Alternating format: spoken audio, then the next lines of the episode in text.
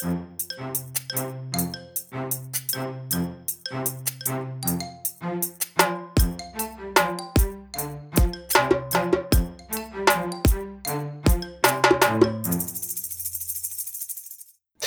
vi prata Braving Inventory och fortsätta den diskussionen? Vi är inne på, för er som lyssnar stadigt på oss, och det ska jag till att börja med säga också, det är fler och fler som gör och vi är väldigt tacksamma för det. Den här podden ökar både i eh, antalet delningar och lyssningar i princip varje vecka, så att vi, eh, vi är väldigt glada för det.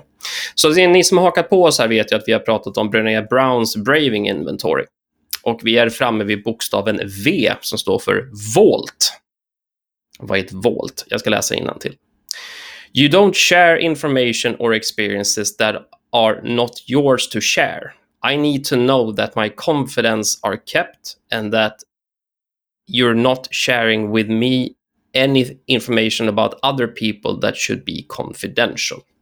Så krasst innebär att vad som sägs till mig stannar hos mig och vad jag säger till andra stannar hos andra. Hur går det här ihop när vi ska öppna, ärliga och dela allt med varandra? ska vi ju inte vara. Sluta med det. Håll allting för dig själva istället. Knip igen. Nej, vad det egentligen anknyter tillbaka är ju förtroende. Egentligen. Om man ska, I vart fall min tolkning. Du får gärna ha en mm. annan take. Men min tolkning när jag läser det här, när, när, jag, när man går igenom hennes bok, mm. det är just att det handlar ju om förtroende.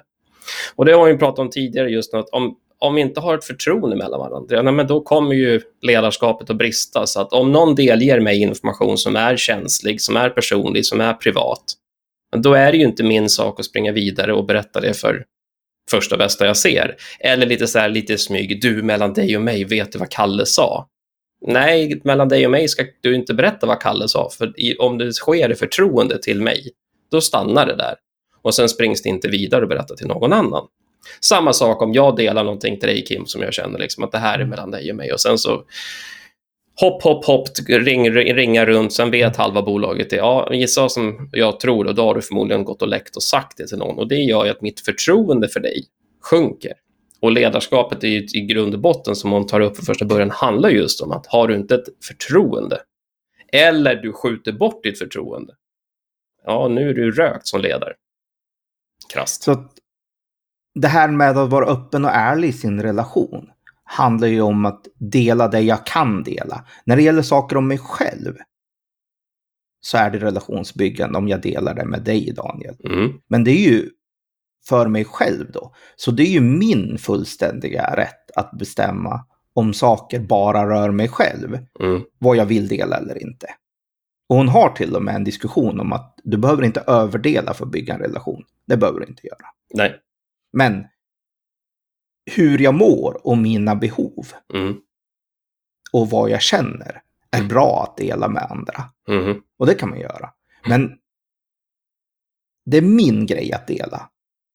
Jag får inte dela vad Gustav känner, Nej. mår och så. Trots att jag kanske vet det, för han har berättat det för mig. Mm. Jag får inte dela vad Katarina mår, känner och så, om hon berättar för mig. Om mm. hon inte är okej okay med mm. att jag delar det. Så här är det viktigt. Så dela inte saker som du, du inte har fått okej okay på att Nej. dela. Om individen själv sen väljer att dela, ja då är det ju den personens ansvar att göra det. Men då har de ju tagit den ståndpunkten också. Mm. Men det är extremt viktigt ur ett rent förtroendeperspektiv och som du säger, ja men vi ska vara öppna med varandra så gott vi går. Men det är just i våran relation. Mm. Det är inom min relation. Där behöver vi, om jag känner att vi behöver ha den öppna dialogen, och då har vi den. Men då stannar du ju där, är ju meningen. För att annars skjuter vi bort bara vår... Mitt, du kommer aldrig komma tillbaka med att ställa, säga någonting igen om du vet att det läcker som en dörkslag. Men säg så här då.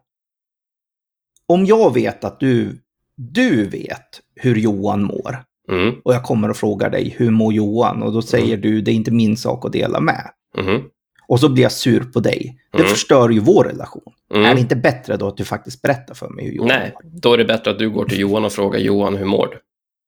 Ja, men det är ju själv. jobbigt. Ja, jag vet. Och det här är, det är en jättebra, på tal om bakdörrar, vi har pratat om tidigare, det är en jättebra bakdörr om någon annan kan läcka vad som... Du vet ju ändå, så säg. Ja, nej, inte alls egentligen. Om du är så nyfiken och vill veta, då går du till individen själv och så säger du, hörde du, hur står det till? Eller jag har, hört, jag har hört det här, är det något du vill prata om? Och säger individen, ja det kan jag göra. Och så berättar han, tack, då är du, kommer du från rätt källa. Så vi inte får han sa, hon sa, den sa och sen så vart det en bara, inte bara att vi läcker, vi säger fel sak också, så det kan till och med bli lögner på sista raden som börjar spridas. Och då är det inte fördelaktigt för någon relation. Eller här vill jag försöka påpeka, lögn är en sak, men osanning är en annan sak. Mm, fair enough. Så det här är jättevanligt att det är osanning. Lögn är medveten ja, bakom. Fel, osanning fel är ju när man tror att det är. Och osanning blir fruktansvärt snabbt vill jag påpeka. Det är också för att förstå. Det är ingen evil intention bakom det hela. Men Nej. det går jättefort innan saker blir osant. Mm.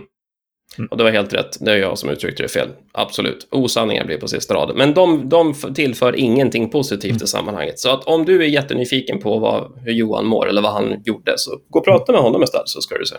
Och då får du ja. ta mod och gå och göra det istället. Precis. Så får du ja, se hur jag... intresserad var du egentligen. Mm. Annat än att du bara vill ha lite skvaller. Och som jag brukar säga till mina gäng och sånt för att vara tydlig med dem ibland. Det är just det att chefer kommer att diskutera dem och deras mm. beteende på jobbet internt. Mm.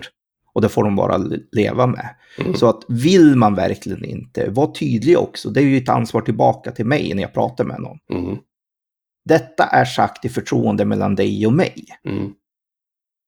Det är ju så man får börja med det. Och då är det en fundamental sak att man inte bryter det. Mm. Och om jag då känner att oj, det du berättar, det måste jag diskutera med en annan.